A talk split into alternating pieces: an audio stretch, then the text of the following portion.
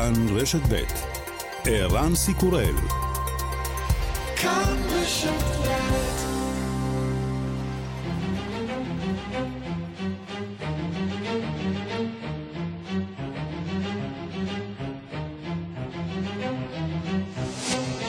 השעה הבינלאומית 12 במרס 2023 והיום בעולם. Anger on the streets of Israel shows no signs of abating.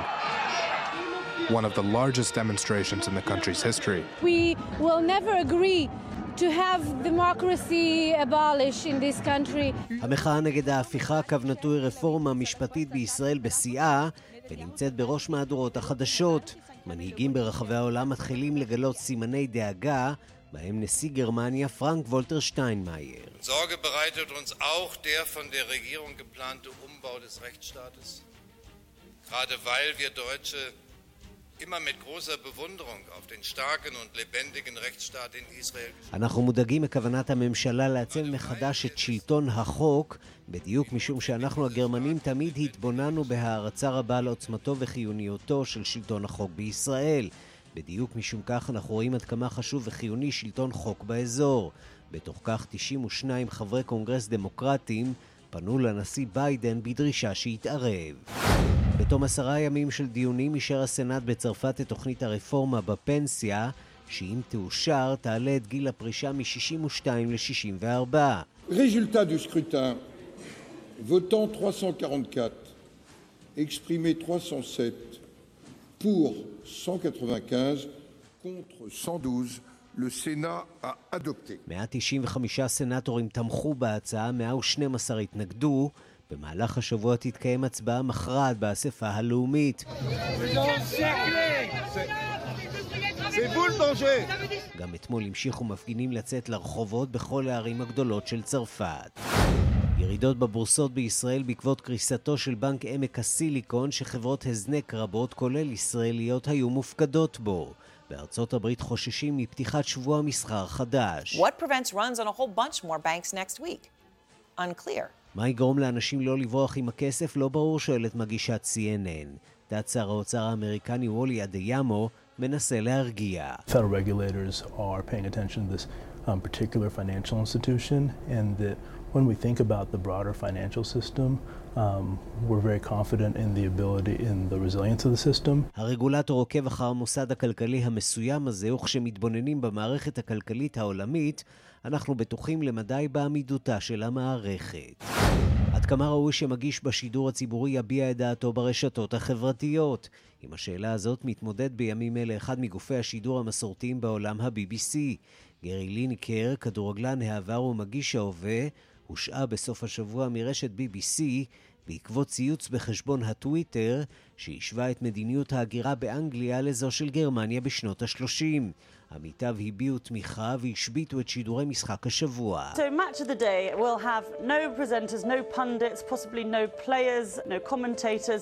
Alex Scott, Kelly Summers, Glenn Murray, Jason Mohammed, because all of those backing Gary Lineker and saying they won't go on air. Now in a change to the schedule, it's bargain hunt. בהנהלת BBC לא ציפו כנראה לעוצמת המחאה, וכעת מחפשים סולם שיאפשר למנכ"ל להשיב אותו לתפקידו. וגם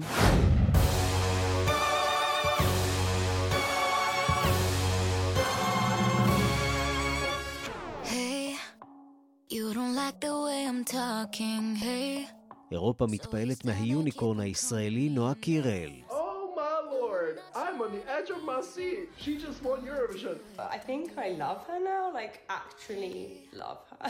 I've got goosebumps, y'all. I feel like Ariana, Dua Lipa, she's a star.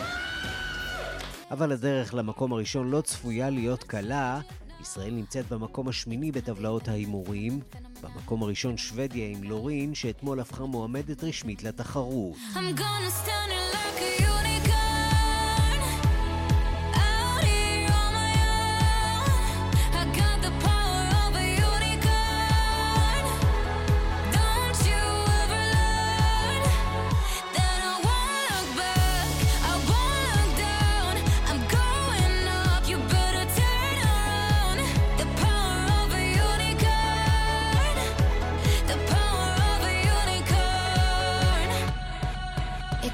Phenomenon, phenomenon, phenomenon.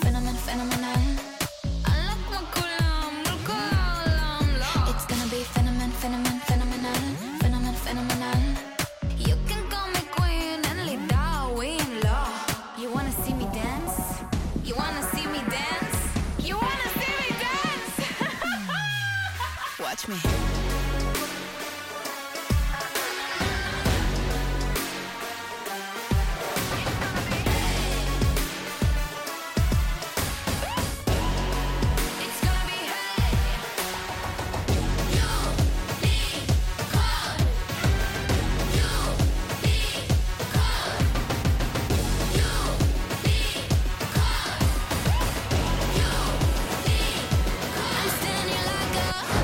השעה הבינלאומית שעורכת הילד דוידי, בביצוע הטכני אמיר שמואלי ושמעון דוקרקר.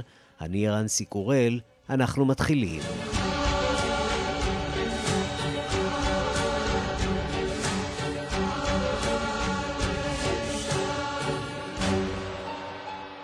שלום רב לכם ושלום גם ליגאל רביד בלוס אנג'לס. שלום ערן בהוליווד שכיבתה, התעסק באוסקר היום בלילה. רגע, אבל לפני האוסקר אני בכל זאת רוצה לקבל את התגובה שלך. לא נתעסק באוסקר. רציתי בכל זאת לקבל את התגובה שלך לצלילים שזה אתה שמענו לפני שנתחיל עם הנושאים הרציניים. השיר שלנו לאירוויזיון בתור מנחה אירוויזיונים ותיק.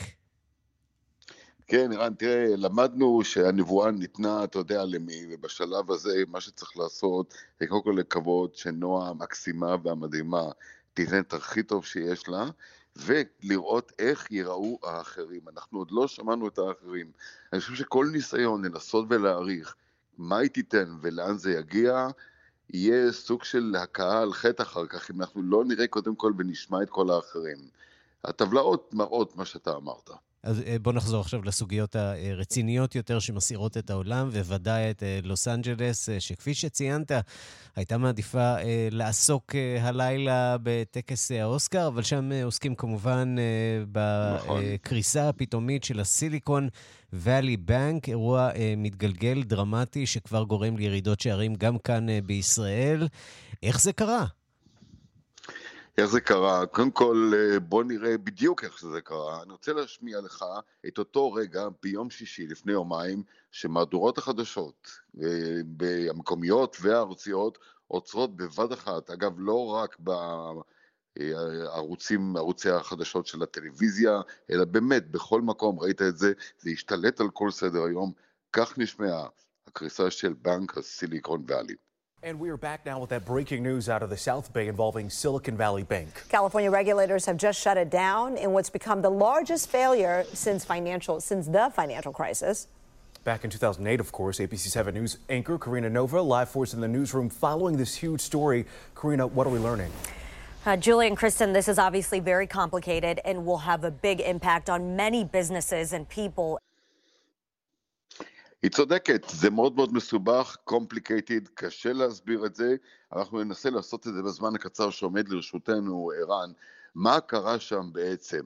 אותו סיליקון ואלי בנק שהוקם לפני 40 שנה, באמת בעמק הסיליקון, כאן בצפון קליפורניה, עם סניפים בכמה מקומות בעולם, אגב גם בתל אביב, הסניף בלונדון אני רואה עכשיו נסגר בהוראת הרגולטורים בבריטניה עצמה, מעניין מה יקרה לסניף שלהם בארץ, וכמובן ההשוואה לשני האירועים הדרמטיים האחרונים, לכישלונות הכלכליים שהביאו לקריסה של בנקים ולאובדן של כספים רבים, בועת הדאטקום בשנת 2000 והנפילה של הבנקים מאיר סטרנס ולימן ברודרס ב-2008, אני אצרף גם את פרשת בנק ההשקעות המרמה של ברני מיידוף. מה ראינו שם? ראינו תוצאות שליליות שלא שמו לב, ראינו פיקוח כושל שיצטרכו עוד לתת עליו את הדעת של המערכת הרגולטורית והפיקוח על הבנקים, שהביא לכך שה-FDIC נאלץ להשתלט על הבנק. התוצאות השליליות הביאו את ההנהלה שניסתה למכור נכסים כושלים, כשההשקעות אתה מסתכל ואתה לא מבין איך לאורך זמן הנהלה של בנק כל כך חשוב, גדול ומסודר, משקיעה באג"חים 70.5% בממוצע. כנראה שלא מסודר מספיק. כן. מניות. אז זהו, ניסו להנפיק מניות ברגע האחרון בסכומי עתק, והדבר האחרון מה הקש ששבר את גב הגמל, איך תוך 44 שעות התרסק הבנק, כאשר המנכ"ל גרג בקר בא למשקיעים, כולל משקיעים ישראלים רבים, 1,400 במספר, חברות ואנשים פרטיים, הוא ביקש ממש לעשות טובה, ביקש רחמים, עזרנו לכם כשאתם הייתם צריכים, עכשיו תעזרו אתם לנו. אולי בצורה הכי דרמטית מסבירה את זה גורו ההשקעות, קייטי ווד, גם עם מוזיקה קצת דרמטית, אבל היא עושה את זה קצר וקולע, בוא תשמע אותה. When money came gushing in during the COVID crisis with all of the stimulus money, Silicon Valley Bank put a lot of that to work in what were at the time high-yielding assets. That averaged only 1.6 or 1.7%. Today, in order to attract and maintain deposits, you have to pay up. And banks are not paying up and they are all seeing their bank deposits go down. כאשר הריבית כרגע עומדת על כספים שאתה מפקיד בבנקרן או הלוואות בחל מ-4.5 ועד 7.5, אם אתה בא לקחת הלוואה, והבנק עצמו מושקע בנכסים באג"ח אמריקאים, אגרות חוב ממשלתיות שמניבות, היא אומרת 1.6, 1.7, נגיד בערך המספרים האלו, הפערים כבר צועקים לשמיים, ולכן שום דבר לא עזר שם. חברות ההזנק, כפי שקוראים להם בעברית, חברות ההייטק הישראליות, זקוקות לכסף הזה כחמצן לעבודה. נשאלת השאלה, איפה הרגולטור, איפה הממשלה, איך הממשל האמריקני מאפשר לדבר הזה לקרות ולעוצר אותו בזמן?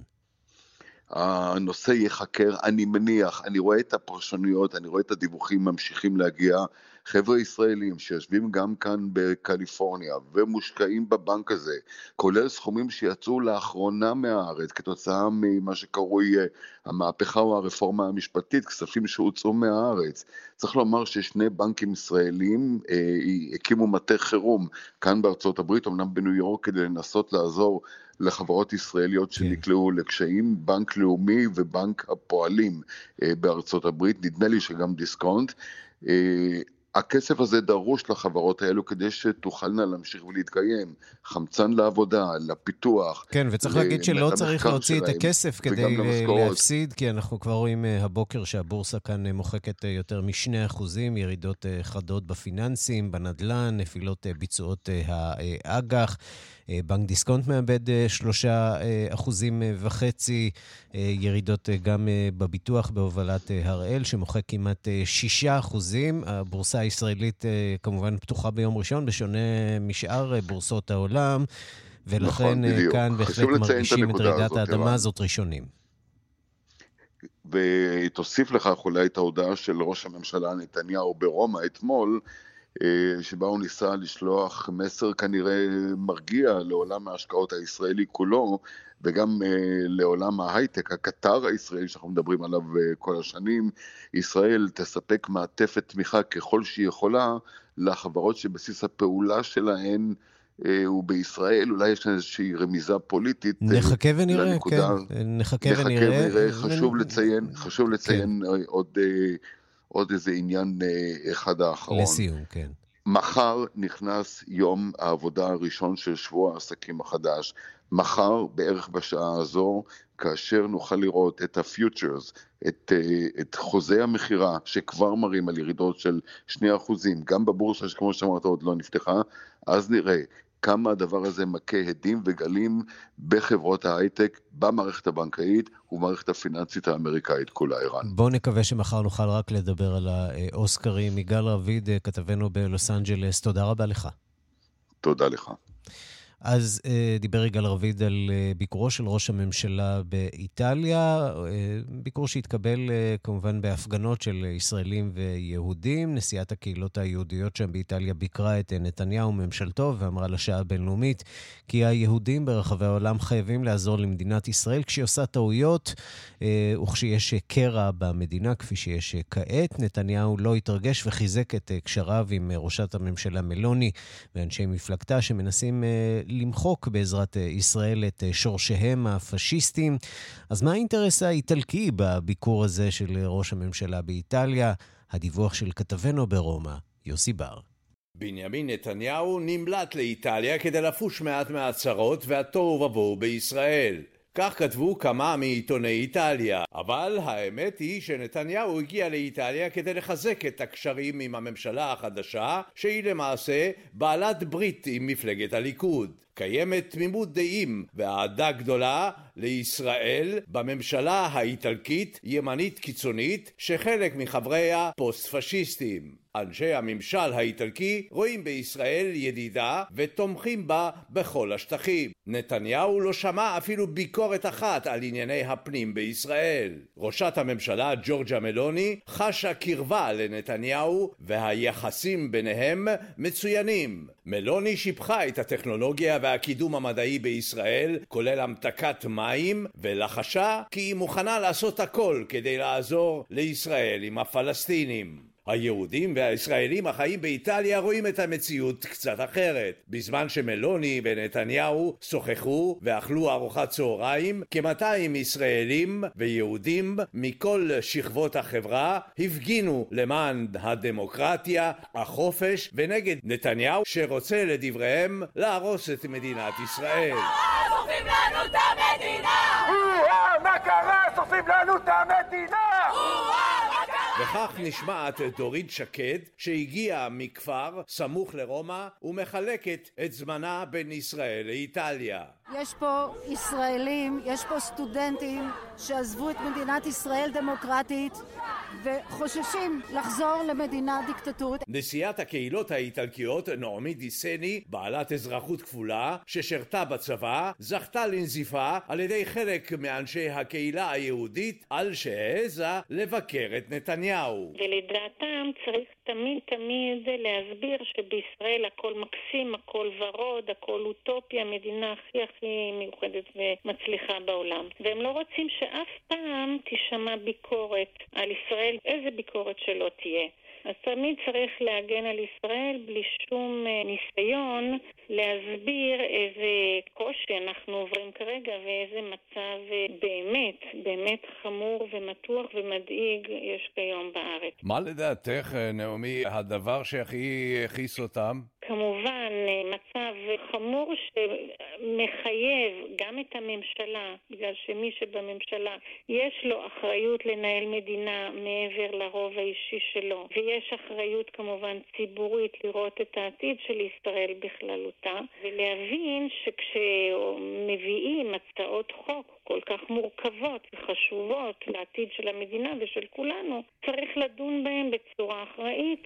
נתניהו נשמע מרוצה מביקורו באיטליה. הוא אמנם לא זכה בתמיכת הממשלה להעביר את שגרירות איטליה לירושלים, אך מקווה לקיים כינוס כלכלי בין שתי המדינות, ובקרוב להוביל גז מישראל לאיטליה ולשאר אירופה. תוכנית שהחלה לפני 10 שנים, אך נתקלה בקשיים. כאן יוסי בר, רומא.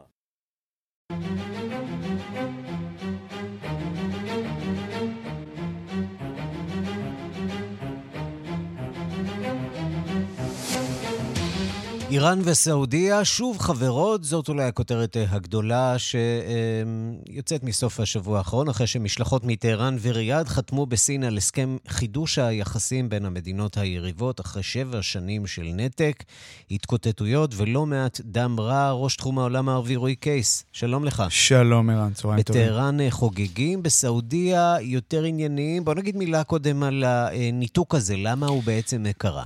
כן, אז בואו נחזור 7 שנים אחורה, ינואר 2016, המון זוהם באיראן מסתער על השגרירות הסעודית בטהרן, על הקונסוליה הסעודית במשעד, בתגובה על כך שהשלטונות בסעודיה הוציאו להורג את איש הדת השיעי הסעודי נימר, אופוזיציונר סעודי. בטהרן מאוד לא אהבו את ההוצאה להורג הזאת, והציבור באיראן פשוט הצית את הנציגויות של סעודיה. בתגובה, שר החוץ דאז עדל אל-ג'ובייר הכריז על ניתוק חד צדדי של היחסים עם איראן. נזכיר שעוד מדינות הלכו בעקבות סעודיה, למשל בחריין, מדינות נוספות באזור ששינמכו את דרג היחסים עם איראן בעקבות האירוע הזה.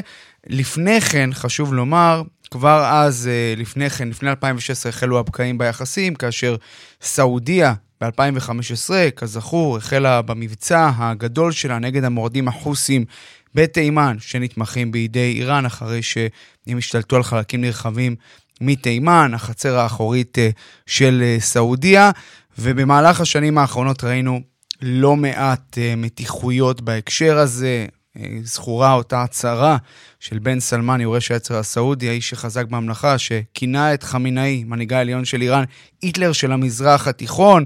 אנחנו זוכרים גם את ההצהרה שלו, שהוא אמר, אנחנו נעביר את המערכה לטהרן, לא פחות, אבל כאמור קראו כמה דברים. מה קרה עכשיו, כן. אז קודם כל תראה, צריך לומר שאנחנו מדברים על תהליך שלא החל ממש בחודשים האחרונים. בשנתיים האחרונות מתנהל מסע ומתן בין סעודיה לבין איראן, בעיקר בבגדד, בחסותה של עיראק, אבל שני אירועים מרכזיים שאולי גרמו לדבר הזה איראן. קודם כל ב-2019 זכורה לנו אותה מתקפה איראנית ישירה על מתקני הנפט של סעודיה, מתקפה משמעותית מאוד, שגרמה לסעודים לשנות כיוון, להבין שאולי הם לא יכולים להתמודד צבאית עם איראן, ראש בראש, אולי הם לא רוצים זאת, ונגיד עוד התפתחות משמעותית, הכניסה של ג'ו ביידן הדמוקרט לבית הלבן בינואר 2021, אנחנו כולם יודעים את היחסים הלא טובים שיש לממשל ביידן עם בית המלוכה הסעודי, ביידן זכורה הצהרה שלו מהבחירות, שהוא רצה להפוך את סעודיה למצורת, בגלל החיסול של ג'מאל חשוקג'י, העיתונאי שיוחס לבן סלמן יורש היצר הסעודי, ולכן אנחנו מקבלים את התמונה באמת משמעותית של סוף השבוע בסין, בייג'ין, משלחת סעודית, משלחת איראנית, חותמות על חידוש היחסים בין המדינות, תוך חודשיים אמורות להיפתח השגרירויות. ההסכם הזה גם כולל הפעלה מחדש של ההסכמים הביטחוניים, הכלכליים, התרבותיים בין המדינות, ואני רוצה להשמיע לך ולמאזינים מה אומר היועץ לביטחון לאומי של סעודיה, אל מוסעיד אבין, במהלך מעמד החתימה, ואיך הוא מכנה את המשלחת האיראנית. הנה. أود أن أتقدم بالشكر الجزيل لمعالي الأخ السيد علي شمخاني على الجهود التي بذلها وأعضاء الوفد الإيراني الشقيق للوصول. כן, אז זה היועץ הביטחון לאומי של סעודיה, אלבין. מודה לעלי שמחני, מקבילו, עמיתו מאיראן, ראש המל"ל האיראני, ולחברי המשלחת האחות. השקיק, שים לב לטרמינולוגיה, איראן, מאוד מעניין, וצריך לומר שהסיפור הזה, ההסכם הזה מעורר המון עדים בעולם הערבי, גם באיראן מן הסתם, כמו שציינת, באיראן יוצאים מגדרם, מנסים לשווק את האירוע הזה כסוג של מכה אנושה לישראל ולארצות הברית, בסעודיה פחות יוצאים מגדרם, אני חייב לומר, מתייחסים לזה בצורה יותר עניינית, אולי חשדניים שם, בסופו של דבר יש להם ניסיון עבר עם איראן, ונדגיש שהיריבות האידיאולוגית לא הלכה לשום מקום, איראן השיעית, סעודיה הסונית, אם תרצה סוג של שלום קר, ועוד נקודה משמעותית באירוע הזה, עצם העובדה שזה קרה בסין, אני חושב שזה הדבר הכי מפתיע, כי אתה יודע, אמרנו שהתהליך הזה כבר היה באוויר כבר שנתיים, עצם העובדה שסין היא זאת שהביאה את ההסכם הזה, זאת אמירה שסין יותר ויותר מעורבת במה שקורה באזור, ואילו האמריקנים, אמנם הם אומרים שהם היו מודעים והודכנו, אבל הם נותרו בצד באירוע הזה, ודבר נוסף שמעניין לראות את הברכות, מי ברך על ההסכם הזה איראן, מנסראללה, חמאס, משטר אסד, ועד שים לב, האמירויות, ובחריין, שבירכו על ההסכם הזה גם במחנה השיעי, גם במחנה הסוני. אף אחד לא רוצה להישאר מחוץ לשיח הזה. רוי קייס, ראש התחום הערבי, תודה. תודה. ושלום לבני סבתי. היי, צהריים טובים. חוקר איראן במכון למדיניות וביטחון בירושלים, JISS, הוא מומחה לרשתות חברתיות. אפשר להניח שבאיראן ההסכם הזה מתקבל בשמחה רבה, נכון? נכון, אז כמו שרועי היטיב לתאר, המשטר האיראני יוצא מגדרו, ושמח מאוד, משווק מאוד את ההסכם הזה כהסכם טוב. מדוע? בגלל התחושה שאיראן יוצאת מהבידוד הבינלאומי, אין עוד חרם בינלאומי כפי שהיה נכון, בעבר, זה הסיפור? נכון, בין הרבה מאוד אבנים ומכשולים שנפצבים מול המשטר האיראני, אז הוסר אבן שהיא יחסית לא קטנה. תראה, גם איראן, כמו הרבה מדינות אחרות, לא אוהבת להילחם בכמה חזיתות. והחזית האזורית הזאת, חזית של שתי מעצמות באזור שנלחמות גם על המהות, על האופי הסוני או השיעי, וגם העניין הפיזי והביטחוני של מצד אחד האיראנים תומכים בחות'ים, מצד שני סעודיה עושה קורצת לישראל או לארצות הברית, אלה דברים שבאמת מעניינים מאוד את איראן. ולכן היא עושה שיקול, היא אולי מקריבה דבר או שניים, וגם מצפה מסעודיה, אגב, להקריב דבר מאוד מוזר. השמועות הם שהסעודים יצטרכו להקריב את הערוץ האיראני הגולה שמשתלח במשטר האיראני וחושף הרבה מאוד דברים נגדו, הערוץ איראן אינטרנשיונל. זו הדרישה העיקרית של האיראנים, שתבין עד כמה הסעודים מעורבים בערוץ הזה, עד כמה הם אחראים להפעלתו. יש שם איזשהו מימון או איש סעודי שבעקיפין ככה... נזכיר אותו ערוץ שהעביר בעצם את הפעילות שלו בשבועות האחרונים, מלונדון לוושינגטון, בשל חשש לביטחונם של אנשי הערוץ הזה. נכון. אגב, היום בדיעבד כולם מבינים את הסיפור הזה, שזה בעצם צעד בדרך להריגה של הערוץ. בעצם פעם אחת הרחיקו אותו, פעם שנייה הולכים להרוג אותו, ולנטרל אותו לגמרי, או לפחות מאוד. כי הם חושפים מאוד, הרבה דברים נגד המשטר, ועושים עוד הרבה דברים שמאוד קשה, בעיקר בתקופת המחאות, שהם חשפו ועקבו ודרבנו את הציבור לצאת למחאות, וכל הדבר הזה, כשהמשטר שמח, בעצם הציבור מתוסכל, הציבור מבין שהעולם לא איתו, הציבור מבין שהוסר באמת מכשול מול המשטר, והוא יהיה עכשיו הרבה יותר חזק בתחום הפנימי, ובעצם הוא חוזר הביתה, ואנחנו לא שומעים כבר כמעט שום קולות של מחאה. אגב, לזה מתלווה גם אי העשייה של הסוכנות לאנרגיה האטומית הבינלאומית כלפי איראן, כל מיני דברים שהאיראנים עשו, כמו ההשאלה ל-84%, הם טענו שזה היה בטעות.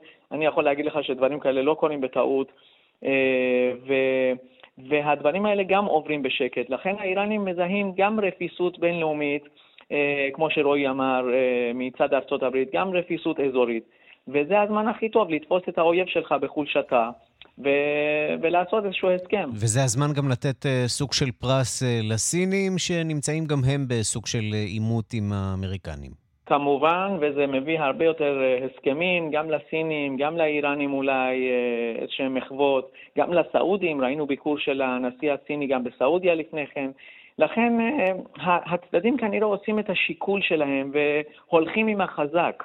כי באזור הזה לא פותרים בעיות, אתה בטח מכיר את זה, לא הולכים עד הסוף, וחיים עם הבעיה, חיים עם המחלה, והאיראנים והסעודים ימשיכו להישאר שכנים, והם לא יכולים להמשיך להיות בצורה עוינת, אלא להתחזק, לעשות איזושהי הודנה אולי בשפה שלנו. אז הזכרת באמת את הסוגיה המרכזית שנמצאת במחלוקת בין שתי המדינות, והיא תימן. איך המלחמה, מלחמת האזרחים, שצריך להגיד נמשכת שם כל הזמן, איך היא תושפע מההסכם הזה בין איראן לסעודיה?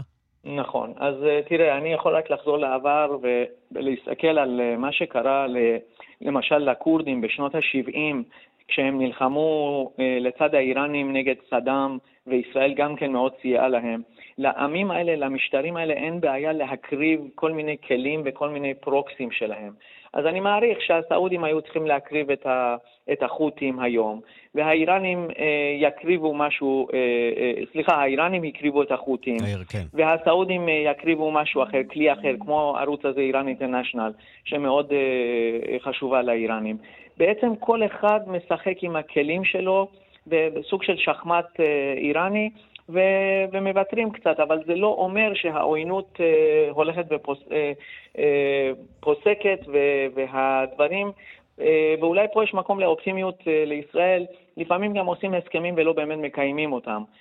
כמו שאמרתי, הודנה שהיא לא באמת הודנה, אנחנו נצטרך לחכות ולראות מה יביאו החודשים. כי האינטרסים לא תמיד באמת משתנים בעקבות הסכם כזה. נכון, כי העמים האלה פשוט, המשטרים האלה בעצם, הם לא מכירים בקיום אחד של השני. עדיין ממשיכים ההרצאות האנטי-סוניות ברחבי איראן, ועוד מעט רמדאן, בטח יהיו לילות של תפילות, ויתארו בפרוטרוט איך האימאמים הסונים הרגו את האימאם השיעים, ועוד כל מיני דברים כאלה. טוב, זה כנראה יישאר לנצח, העימות השיעי סוני. בני סבתי, חוקר איראן במכון למדיניות וביטחון בירושלים, JISS, הוא מומחה לרשתות חברתיות. תודה רבה לך על הדברים. תודה. ושלום ליעל עינב, מנכ"לית וואי צ'יינה, שמתגוררת בשנחאי, בחופשת מולדת כעת בישראל. שלום לך. שלום ערן, לא, אני כבר חזרה בסין. אוי, חזרה בסין, אני מקווה שנהנית בחופשת המולדת כאן בישראל, ואני רוצה לשאול אותך, נתחיל אולי בדיוק מהנקודה הזאת, הסכם הזה בין סעודיה לאיראן, לסינים יש בהחלט במה להתגאות מבחינתם. בהחלט. האמת היא שכל וקום שיווצר שארצות הברית תפנה, סין תמלא, במיוחד אם זה קשור באסיה, ובכלל היא רוצה להיות בעלת השפעה גדולה יותר בכלל בזירה הבינלאומית. העניין של בעלות ברית אזוריות הולך וגדל כאן יותר ויותר, במיוחד מאז סיום מדיניות האפס קורונה, שאגב אין לה זכר בסין. כאילו לא הייתה, כאילו לא קרתה, הכל חזר לעצמו, ניקו. כולם החלימו. כל מה שהיה קשור בזירו קובד, כולם החלימו, פחות או יותר מיליארד בני אדם חלו והחלימו ועברו הלאה. יש כמובן לא מעט מתים, אני מניח שאנחנו לא נדע את מספרם לעולם. אנחנו כנראה לא נדע, וגם כנראה שהמספר קטן ממה ששיערו מלכתחילה, יש עכשיו בעיות חדשות של וירוסים חדשים ודברים חדשים, אבל כל מה שקשור למדיניות הזירו קורונה, יש מחיקה טוטלית, גם בספרי ההיסטוריה, מה שנקרא. אין זכר לדבר הזה, זה כאילו לא היה. הכלכלה רצה קדימה, עכשיו כל סין עסוקה בכינוס השנתי של הקונגרס הלאומי, מה שנקרא שתי הוועידות. כן, ויש לכם ראש ממשלה חדש, שמו לי צ'יאנג, בואי נגיד משהו על... לא להתבדבל עם הקודם. כן. לי קייצ'יאנג. זה לי צ'יאנג. לי צ'יאנג. ספרי לנו קצת על האיש הזה. אז האיש הזה קודם כל, הגדולה הכי גדולה שלו כנראה שהוא מקורב מאוד לשי ג'ינפינג, לנשיא המדינה, הוא זה שהיה מזכיר המפלגה בשנחאי בזמן הסגר הגדול, וכנראה פינה את המקום לטובת התערבות של בייג'ין, וזכה באמונו של שי. האמת, בתחילה קצת הופתעו מהמינוי הזה, בגלל שחשבו שיהיה איזשהו עונש על מה שקרה כאן בשנחאי, אבל הוא בכל זאת מונה להיות ראש הממשלה, וזה ראש ממשלה ראשון שאנחנו יודעים שהוא בן אדם מאוד פרגמטי ומאוד פרו-עסקי, ככה שהציפייה היא באמת להתאוששות, לפחות בזירה הכלכלית. מה תפקידו של ראש ממשלה בתוך המבנה הפוליטי הסיני כשיש נשיא כל כך חזק? תראה, תמיד סין מאז ימי מאו בעצם בנויה על מערכת של איזונים. יש איזונים שונים לנשיא, והנשיא מוגבל בכהונתו ל10 שנים. כרגע המאזן הזה השתנה והכל עבר לכוחו של שי. שי בעצם מונה עכשיו להיות נשיא לכל החיים, לפני זו מונה להיות מזכיר המפלגה לכל החיים. הוא בעצם הפר את האיזון, וכרגע אנחנו מדברים על מערכת שלמה של הפוליטבירו, וכמובן קונגרס העם שמתכנס כעת שהוא לגמרי חותמת גומי, שכולם הולכים לפי המדיניות של שי. תפקידו של לי צ'יאנג ושל כל שאר השרים הוא בעצם לממש את המדיניות של שי. יש כן השפעה לראש הממשלה מבחינת הנטיות שלו, אם הוא יותר פרו-כלכלי או יותר פרו-פוליטי או יותר לוחמני, אנחנו רואים את התוצאה הזאת בשטח. אין לו השפעה על מדיניות חוץ, שבאמת... נכון? או שקצת? אנחנו רואים פה מדיניות חוץ מאוד מאוד ברורה, כן? יש מלחמה קרה מול ארצות הברית, זה הקו, זה ממשיך, סין פועלת להסתמכות עצמית ולצמצום התלות בארצות הברית בכל התחומים שהם. היא משיגה יותר ויותר בעלות ברית, היא ממשיכה בתוכנית שלה של החגורה והדרך, כדי להשיג עוד ועוד ועוד השפעה כלכלית ופוליטית. והנה ראינו כיצד זה מצליח בשבוע האחרון ממש, עם ההסכם הזה בין איראן לסעודיה, יעל עינב, מנכ"לית וואי צ'יינה בשנחאי, תודה רבה לך. תודה לך.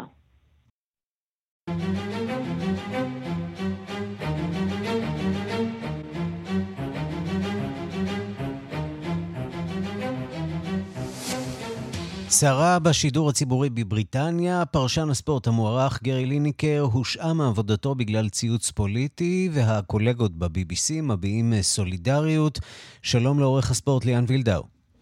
שלום שלום, כן, ממש שערה בממלכה אפילו, אפשר לומר, צריך להבין מי הוא גרי ליניקר. גרי ליניקר, חלוץ העבר המפואר שנבחרת אנגליה, היה כוכב לא רק כשחקן, הוא כוכב גם כפרשן, כשדר ספורט, מוביל את שידורי הספורט של ה-BBC, והוא, כפי שציינת בפתיח, מושעה בעקבות ציוץ שהוא צייץ ב7 במרץ, ציוץ תגובה אגב לחקיקה בבריטניה בנוגע לכניסה של מאגרים. הוא אמר ככה, אנחנו לוקחים הרבה פחות פליטים מאשר מדינות אחרות באירופה, זו רק מדיניות אכזרית לאין שיעור המופנית לאנשים הפגיעים ביותר, ובשפה פשוט שאינה דומה לזו שבה השתמשה בגרמניה בשנות ה-30, כלומר השווה את המדיניות למדיניות של גרמניה בשנות ה-30, זה גורם להשעייתו מהשידור הציבורי בגלל אובדן הניטרליות. טוב, נשמע שהוא קצת הגזים בכל מקרה, זה לעניין הדעה עצמה, לא לעניין ההסרה שלו מהשידור. כן, אז השאלה היא עד כמה דעה של אדם שהוא פרטי, בסופו של דבר הוא פרשן ספורט, והוא מצייץ בחשבונו הפרטי בטוויטר, אגב ציוץ שעדיין נמצא שם, האם יש לו רלוונטיות לתפקידו, שלכן הוא הושעה. אז בוא נשמע דברים שאומרים ב-BBC, ככה הם מסקרים ב-BBC News את העניין הזה שבאמת תופס המון תאוצה. I'm not native, but I cannot see any reason why I ask somebody to come back. מה שאנחנו שומעים כרגע זה תגובה כבר של יורגן קלופ. זהו מאמן ליברפול, שהוא גרמני אגב, והוא מתייחס להשעייתו של ליניקר לאחר המשחק אתמול, משחק של ליברפול מול בורנמות'. הוא אומר, אני אמנם לא מכאן, אבל אני לא מבין איך מבקשים ממישהו להתפטר אחרי שאמר דבר כזה, זה לא העולם שאנחנו חיים בו, סך הכל מסר שקרא לזכויות אדם, מותר להגיד את זה, ככה התייחסות של יורגן קלופ, כי אפילו אותו שואלים מה הוא חושב על ההשעיה של ליניקר. אגב, הקולגות של ליניקר, מה שהם עושים פשוט זה מחרימים את התוכנית הכי פופולרית, סיכום המחזור של באנגליה, Match of the Day, ולכן היא משודרת אתמול במתכונת מקוצרת של 20 דקות במקום יותר משעה. מה שנקרא משחק השבת, בלי פרשנויות ובלי כתבים, רק תמונות על המסך. בדיוק כך, כלומר משודרים רק התקצירים, ללא פרשנויות. הקולגות המפורסמים, איאן רייט, אלן שירר, עוד חלוצים גדולים ששיחקו עם ליניקר ויושבים איתו בפאנלים, החליטו שבקעות סולידריות הם לא משתתפים יותר. אגב, זה אמור לקרות גם היום, יש גם היום משחקים, וזה בהחלט סיפור גדול. ועכשיו בוא נשמע איך ה-BBC News מסקר את ההחלטה הזאת של ה-BBC. אנחנו לא נשמע את זה כי אין לנו את זה כרגע איתנו. אוקיי, אז אין לנו, אז נגיד שזה סיטואציה מעניינת פשוט, כי למעשה הגוף מסקר את עצמו, הגוף החדשותי מסקר את ההחלטה של הגוף הספורטיבי במקרה הזה, או של המנכ"ל, להשעות את גרי ליניקר.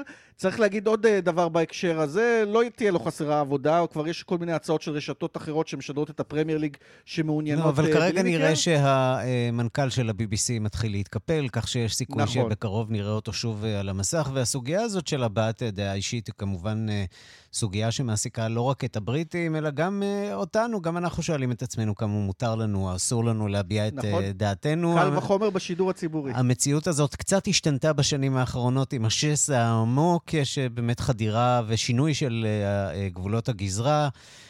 דיון מעניין שכנראה יימשך עוד שנים רבות. ליאן וילדאו, ראש עורך הספורט שלנו, תודה רבה לך. תודה. אנחנו ממשיכים בפינתנו לכבוד חודש האישה הבינלאומי. היום אנחנו רוצים לדבר על מרלין מונרו. שלום ליונתן גת, מרצה באוניברסיטת תל אביב וגם מרצה ברחבי הארץ על גיבורי תרבות. שלום ערן, הרבה אנשים שואלים את עצמם, איך הגברת הזאת היא מחזיקה כל כך הרבה זמן כאייקון נשי? אני חושב אחד היא פשוט איננה בחיים, אז היא לא עברה את מה שכולנו עוברים לצערנו, או לשמחתנו שזו הזדקנות, היא נותרה יפה לנצח. נכון, זה תמיד טוב לגיבורי תרבות, אבל בכל זאת אתה יודע כבר, ראינו נשים יפות, ראינו... טוב לגיבורי תרבות, פחות טוב לאנשים, כן. כן, בוא נגיד, ראינו שחקניות טובות ממנה, יש כאלה שיגידו, שמענו זמרות מוכשרות ממנה, ובכל זאת, מה הופך אותה לכזאת שאתה יודע, אתה רק צריך לצייר כזה מין סילואט כזה של השיער שלה, עם נקודת חן וזה, וכבר אתה כבר מדמיין, בכל העולם יכולים כבר לדמיין שזה אומר מרילין מונרו, ובכן, יש כמה סיבות לזה. מרילין מונרו, נגיד אותם בקיצור. מרילין מונרו הייתה הבשורה המינית הגדולה של ארצות הברית אחרי מלחמת העולם השנייה. במלחמת העולם השנייה הייתה תקופה איומה ונוראה של מוות בלתי נגמר, ואתה יודע מה קורה אחרי מלחמות. כי את התופעה הזאת שבוודאי, אחרי המוות חייבים להגיע החיים, כלומר סקס, כלומר מיניות, כלומר פוריות. ומרילין מונרו הייתה בעצם זו שסגרה את הדלת על התקופה הדקדנטית והפוריטנית של ארצות הברית, הייתה תקופה מאוד מאוד שמרנית, והיא מופיעה בשיא תהילתה בתחילת שנות ה-50, יחד עם מי? יחד עם ג'יימס דין ואלוויס פרסלי, זה כמובן הגיבורים הגדולים של, אלה סמלי הסקס הגדולים, ולא פלא שבשנות ה-50 אז מתחיל הפלייבוי, ומי נערת הפלייבוי הראשונה? כמובן, מרילין מונרו, זאת אומרת, כל הדברים האלה ביחד, והיא הצליחה לעשות שילוב בלתי אפשרי, אני חושב אף אחד עוד לא הצליחה לעשות דבר כזה, לשלב מצד אחד תמימות, נאיביות, ילדותיות, יחד עם מיניות, שזה כאילו נשמע כמו שמן ומים. והיה שם עוד סמל סקס לצידה, ג'ון אף קנדי, נשיא ארצות הברית, בוא נשמע את הרגע המפורסם הזה. Happy birthday to you. Happy birthday, Mr. President. Happy birthday to you. רגע בלתי נשכח שהעיד על משהו שהתרחש שם אחרי הקלעים. אז הנה השילוב שלך בין בידור לפוליטיקה, כוח, כסף, פרסום, השפעה, והנה לך כוחה המאגי של מרילין מונרו, שהיא לא הייתה עוד נערת זוהר, וזה חשוב להבין, היא הייתה שילוב נדיר מאוד של כל הכוחות הפועלים האלה ביחד בתוך אישה אחת. וכמובן הלכה לעולמה מוקדם הרבה יותר מדי והפכה לאגדה במותה. יונתן גת, תודה. תודה אירן. Nobody else but you. I wanna be kissed by you alone. עד כאן השעה הבינלאומית, מהדורת יום ראשון שערכה ילד דוידי.